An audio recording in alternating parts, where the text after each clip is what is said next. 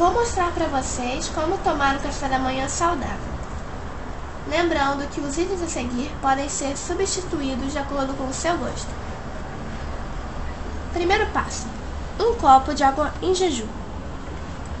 Segundo passo: um leite fermentado. Terceiro passo: frutas a gosto. O ideal é comer uma fruta de cada cor. Hoje teremos morango, mamão e maçã.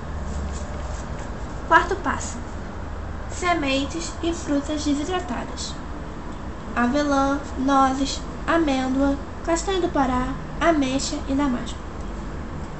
Quinto passo: cereais com iogurte natural desidratado, sucrilhos de milho, farinhas de linhaça, aveia integral e farinha láctea.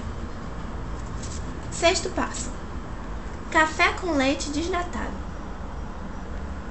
Eu recomendo que vocês também pratiquem atividades físicas regularmente e façam uso de alimentos orgânicos integrais. Então é isso. Se cuidem e boa saúde!